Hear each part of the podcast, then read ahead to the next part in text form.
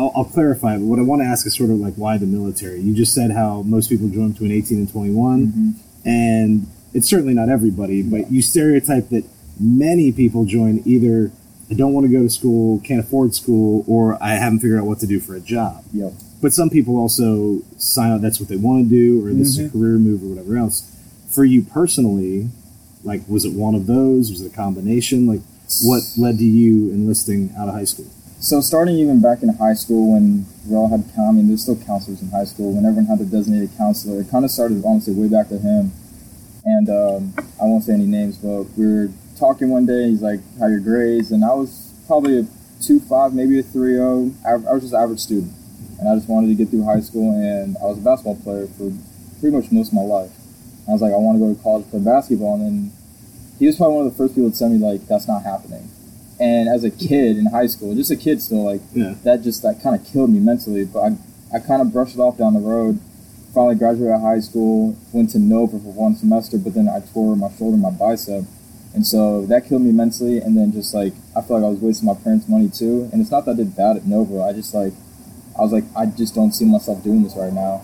And I told my dad at the end of the semester, I was like, I was like, I just want to take a break from college. And then one day later, I was like, I think I want to do the army. Like it just it kind of clicked.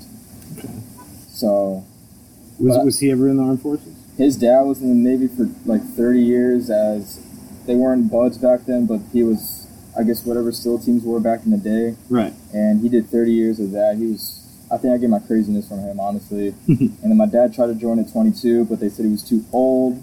Back in the day, I guess 22 was too old for him and uh, Too old to enlist or to to do enlist. special forces? to enlist, I Really? guess. Yeah.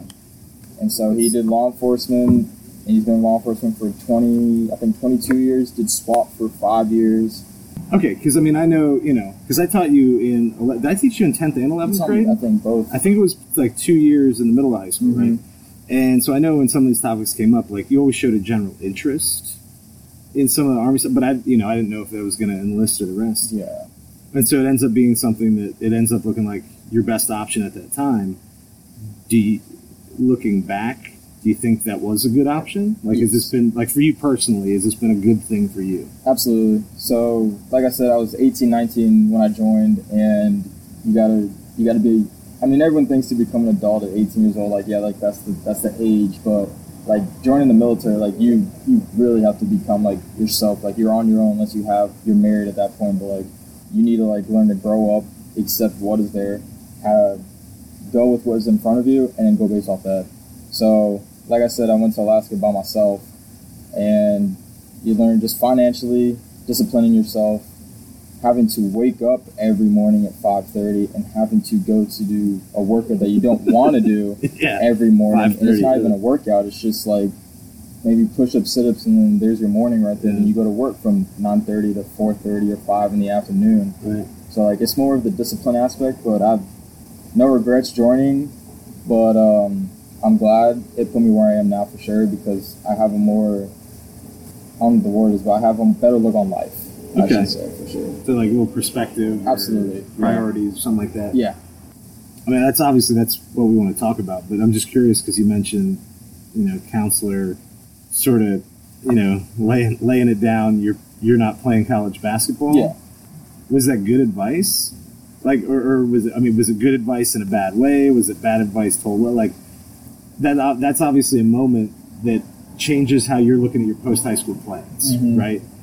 Did it change for the best? Like, should he have said that? Should he not have said that? Like, because that that's one of those times where sometimes like we have little interactions with people that end up having big effects later, and you never know it when it's happening. Like, Mhm. he probably didn't think he was going to have any major impact when he says it, but maybe it has in certain ways. Like, was was that the right thing for him to do? I mean, looking back on it, I mean, I kind of don't. I still don't know why he really came out and said that. But at the end of the day, I know, like me personally, if you're gonna tell me something, like be be straight up with me, be real. Like don't don't sugarcoat it. So hopefully there was some meaning behind it. I Yeah. don't know. But um, when I went to Nova, like I was still trying to play basketball until I tore my shoulder and my bicep slightly. I joined the military for some reason after that. But um, Yeah. I yeah, just I just there was a reason behind it. He said it.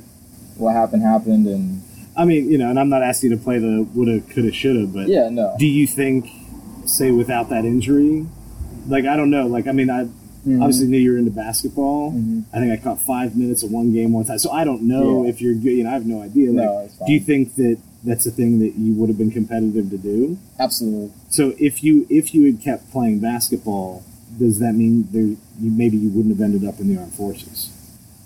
Most likely, yes, because at the time, so in sports, like people say you hit your peak or you figure out you're good at the sport. So me personally, I didn't figure out I was good at the game till I would say kind of late in the high school, going into my senior years, kind of when I figured out like I, I can play the game.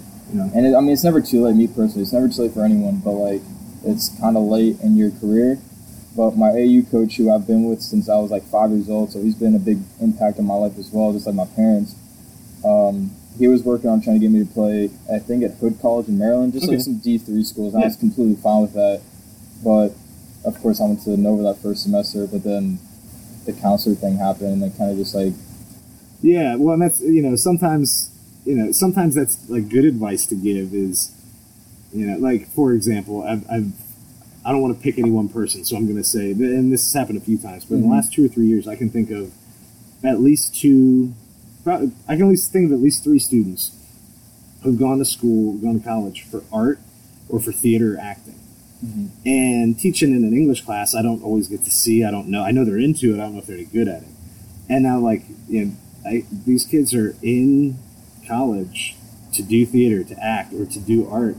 And now, because uh, outside of school, they're graduating, I'm friends on Facebook or Instagram, and I see the art or I see the acting, like, I, I'm not an expert, but they're not very good. and, and in those cases, I think, like, man, like, somebody should have said something because you're spending, and maybe they'll get better. I don't know. Yeah. You spend a lot of money on it. And so sometimes it's like, from that teacher counselor's perspective, you're doing a favor by saying it, but sometimes you're not, you Mhm. know. And I don't. I, I always worry like I want to try to not discourage someone because what if I'm wrong or you know, it's not my job to ruin someone else's day yeah. or dream or whatever. But I mean, you know, that's, that's sort of a pivotal moment. And I mean, for you, you were you know, when I first taught you in tenth grade, like you're skinny. You know, you like you weren't a big guy, but Mhm. like towards the end of high school, you started to fill out. So that's Yeah. what you say like, all right, I can play the game, but you were a very different. You were a different guy at the end of high school than say tenth For grade, sure. and probably a lot of guys getting recruited D one are already full grown men at tenth I was grade. 6'3", you know, yeah, 6'5", like, it's Yeah. ridiculous. it's it's a different body type. Um, don't know. That's that's tricky. That's like the person's probably trying to give you the best advice they can, but trying to give good advice doesn't mean it is good advice. Yeah.